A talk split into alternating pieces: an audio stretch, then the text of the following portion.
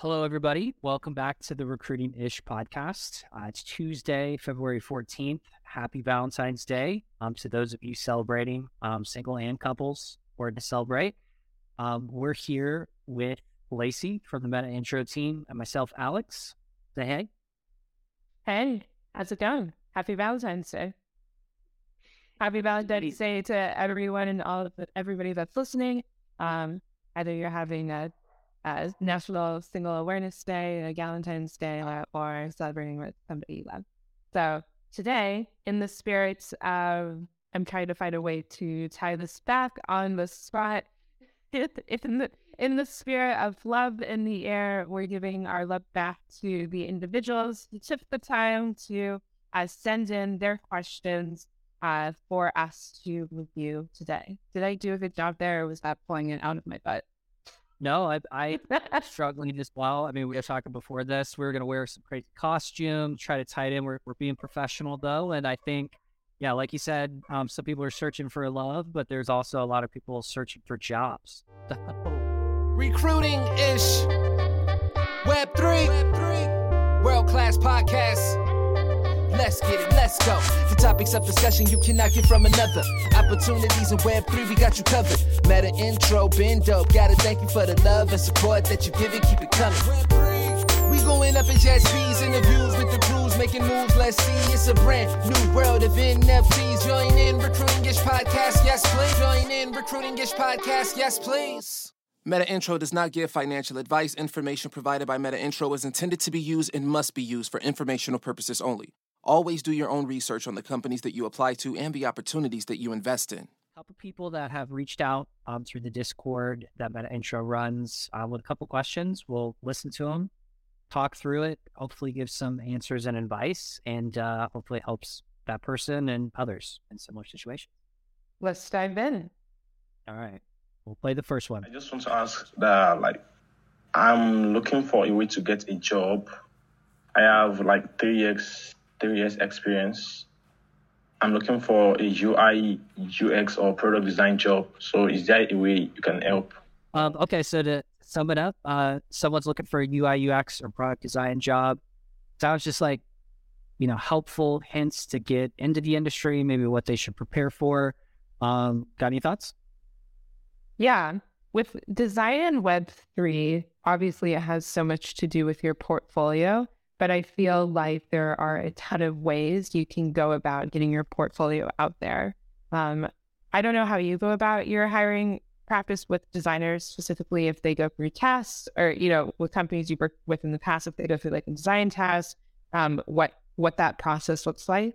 Um, but for us, when we look for designers, we look across a bunch of platforms, not just the Meta Intro Discord, but Dribbble is a great one. Um, you know, LinkedIn, AngelList is a good one for us too. Um, we ask for recommendations on Twitter. And I'm trying to think what else, how else you can go about finding a design job in Web3. Um, hopping into Discords, showing off your portfolio. What do you think? Yeah, the portfolio piece is by far the biggest piece. I think for any visual design role, like that's the first thing somebody looks at. So you got to have your resume. Um, ideally, that portfolio link should be right at the top, like showcasing so somebody can link into it. Um, if you got a LinkedIn, put it on your LinkedIn, like make sure it's visible.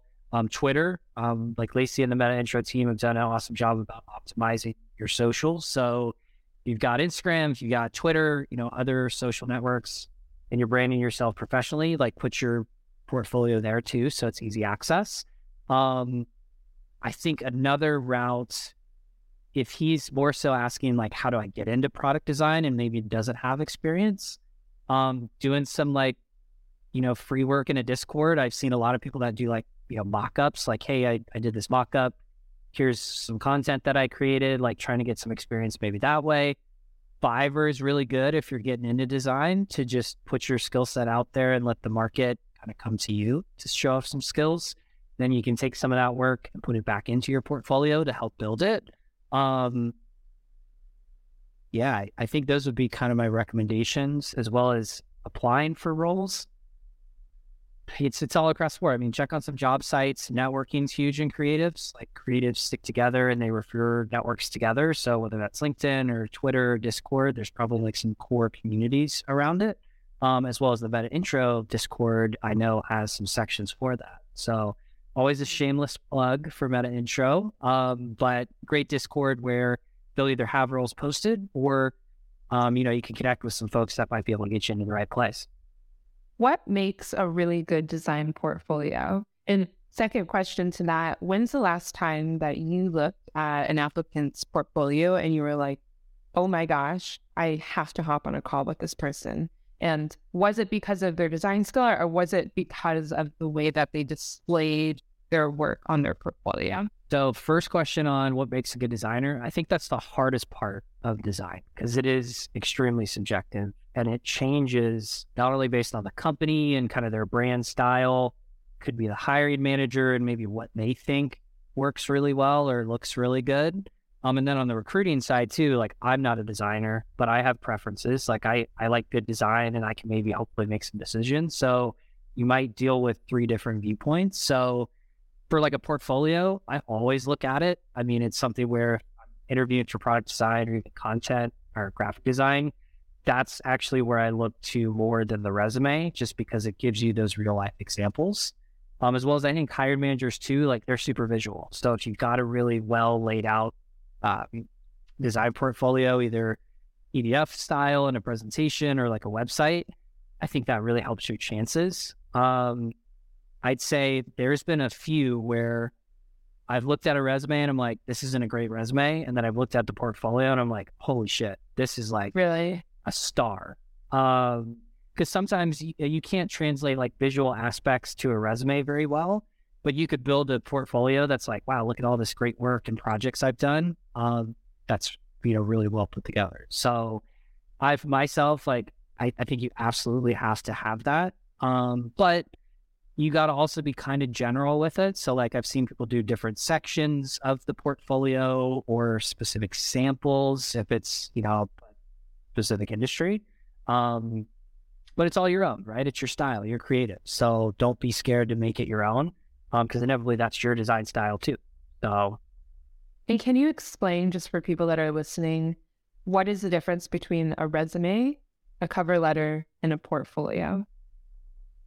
Yeah. So, resume, I would say, is skills and accomplishments broadly, right? Whether that's education, um, you know, roles, companies you've worked at, some of the accomplishments and things you've done at those should be pretty general, usually one to two pages, quick snapshot. Cover letter is taking that resume and translating it to that company or role. So, for example, if I was applying at Spotify, you know, dear hired manager, here's my experience and why I want to work at this role at Spotify. Um, normally a page, couple paragraphs, um, short, but translating the resume.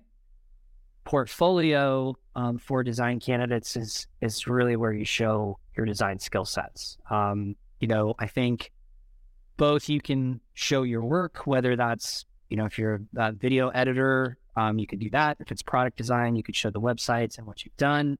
Um, normally on portfolios that I've seen, they include like what their it, like personal contributions were or if it was a team. Um, but hopefully between the three of those, like it gives you a ton of different avenues to really like sell yourself and kind of brand yourself into that a candidate. And this is the part in the video version of our podcast where I go like this and I point to the screens and you see a cover letter, a resume, and a portfolio. So if you're listening to the audio version of this, make sure you check out the video version of this on YouTube. Um, yep. Yeah, I I get that question all the time. You would be surprised if people people ask me, "What is a portfolio? What is that to a resume? Are these two different entities? Um, where do they live? How do I submit them?" And portfolios, like Alex just said, generally like a website, um, or Notion page, um, something of that sort. I've seen like a few different creative ways of hosting like free uh, online sites because it can get expensive depending on what you're what you're trying to do with it. Um, and then a resume is that traditional uh, idea that you have in your head. It's a PDF, at least for now, until it becomes a wallet. All of that experience laid out. So um, if you don't know and you didn't see the YouTube version of me going like this, check it out online, Google it. Yeah, we'll make a, a TikTok and a YouTube short of that. All right, what's the next one? All right. So round two. So I had like a little question. So I've been in other like Discord and stuff like that, and like looking at recruiting stuff and stuff like that to get like a job in Web three. And sometimes like I get connections over LinkedIn, and they're all like kind of random in a way, or some are from like same groups, like say people here, listeners, and then they connect with other people in the audience. I was just trying to see like, is there a way, um, some sort of metric or something in order to kind of choose like connections, or should I just be like accepting connections from wherever all the time? Sum it up. Um, it sounds like questions about LinkedIn. How should they be using it? Should they be accepting everybody? Um, should they be adding people? How like how do you use it? What's best best use case? That's a good question. And I feel like that is very personal to that individual. And for me, as somebody who's both been on the job seeking side and the hiring side, um, and now biz dev, you know, I'm, I think now, if you ask me today, I'm a little bit more selective with who I accept just because there's so many other ways to connect with me, um, whether that's like on Discord, on Twitter, um, God forbid Telegram. Please don't come for my Telegram. um, but with LinkedIn, it can get as a recruiter, and as a, you might have a different opinion about this. Sometimes it can feel a little overwhelming if I post a job and then all of a sudden there's 500 applicants that also friend request me.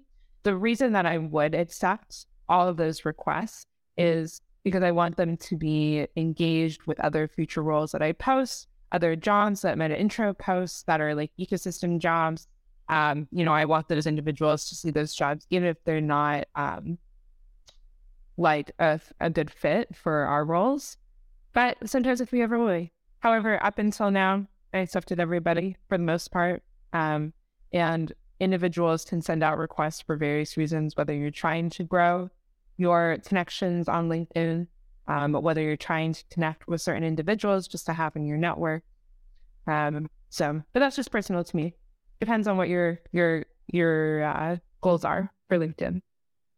I think that's a great point. It's, I mean, I, I think people forget LinkedIn is social media, right? So, like, it is your personal image, it's professional in nature, but, you know, there is content on there, people engage, people message. So, like, if you want to keep it private to the people you know, you have that ability. Like, I think that's the cool thing about LinkedIn connections is, you know, you can decline people, you can respond back, you can accept them, um, or even you can make your whole profile private you know, to just your network. So use it, leverage it to what you need. I do think though, the more connections you have, the more content you see. And if you're searching for jobs, uh, it's a really good way to, you know, get some insight.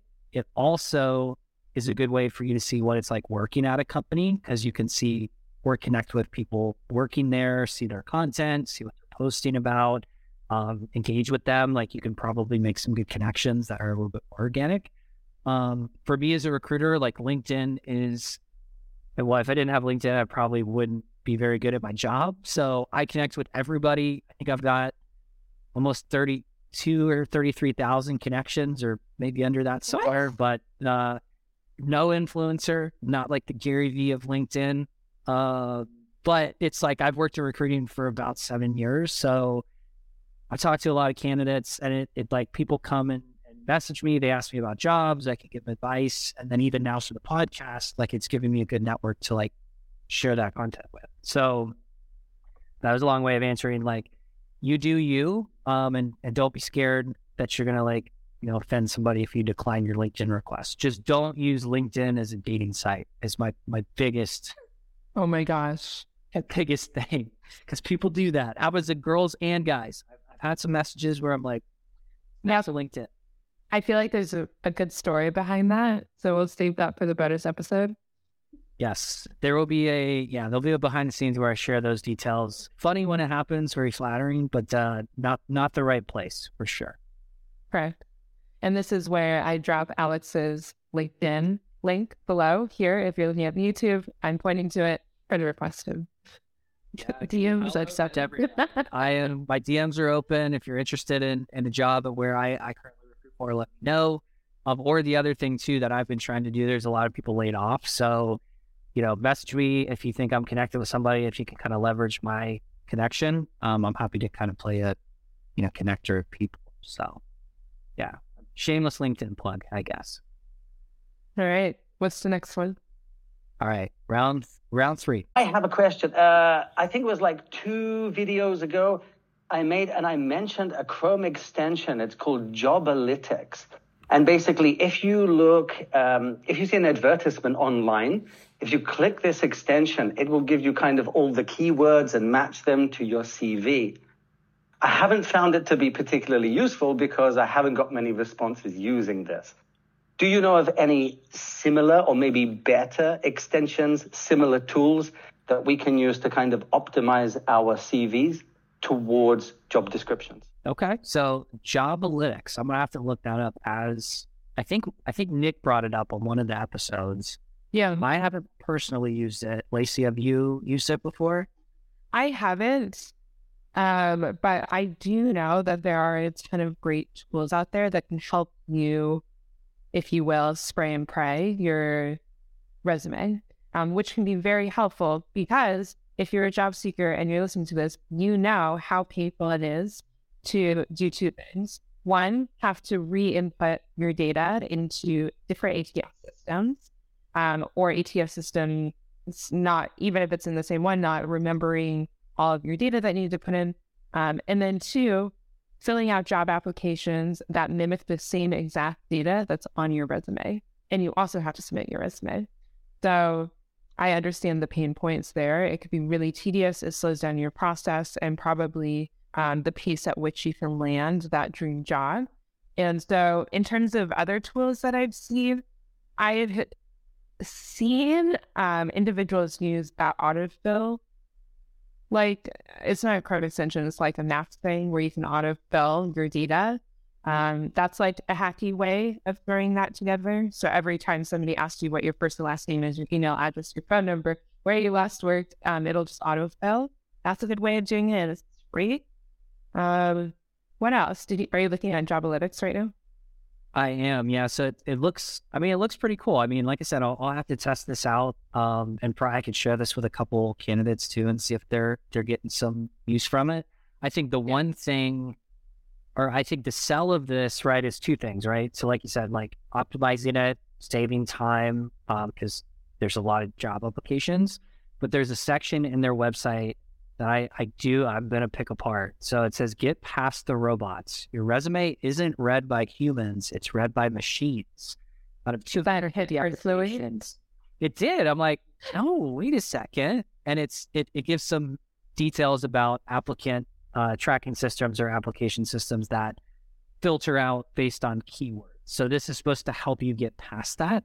Um, for personal experience, I've never worked for a company or with a company that has used like a, a robot um, or AI or something to do that. There are there are companies out there. I think Amazon is maybe one of them. Google, probably the big tech firms, but a lot of startups are not going to have the money to pay for a tool like that. And there is going to be someone like a recruiter or a founder that is individually looking at your resume. So, you know, optimize it. I think is good, but I yeah the whole the whole saying of like recruiters are just you know some ATS system booting you out is is not my experience, I should say. But at some point, Chat GPT is going to replace me. I'm just waiting for it. Uh, and I would actually, that could be a great tool for resume building or a cover letter. I mean, again, I'm, I'm not saying cheat by use AI, but use it as a tool to help. Um, because I've seen some really good stuff that it's put out just in terms of creating or like condensing content. So may have to have somebody do like a beta test of that, see what their resume looks like.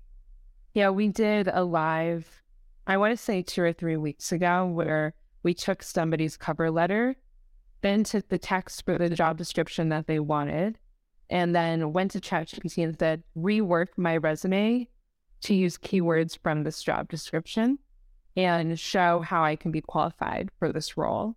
It it rewrote the whole thing in seconds. And I was reading through and I was like, this is great. None of it's wrong. It's all true. It's just reworded in a way that matches the JD. And it was done in seconds. So hmm. yeah, be creative. Um, Interesting. We're gonna have to we'll put a, a link to that too so you can see that. And yeah, if you have experience with using Chat GPT as an, a job aid, right? Not cheating, job aid.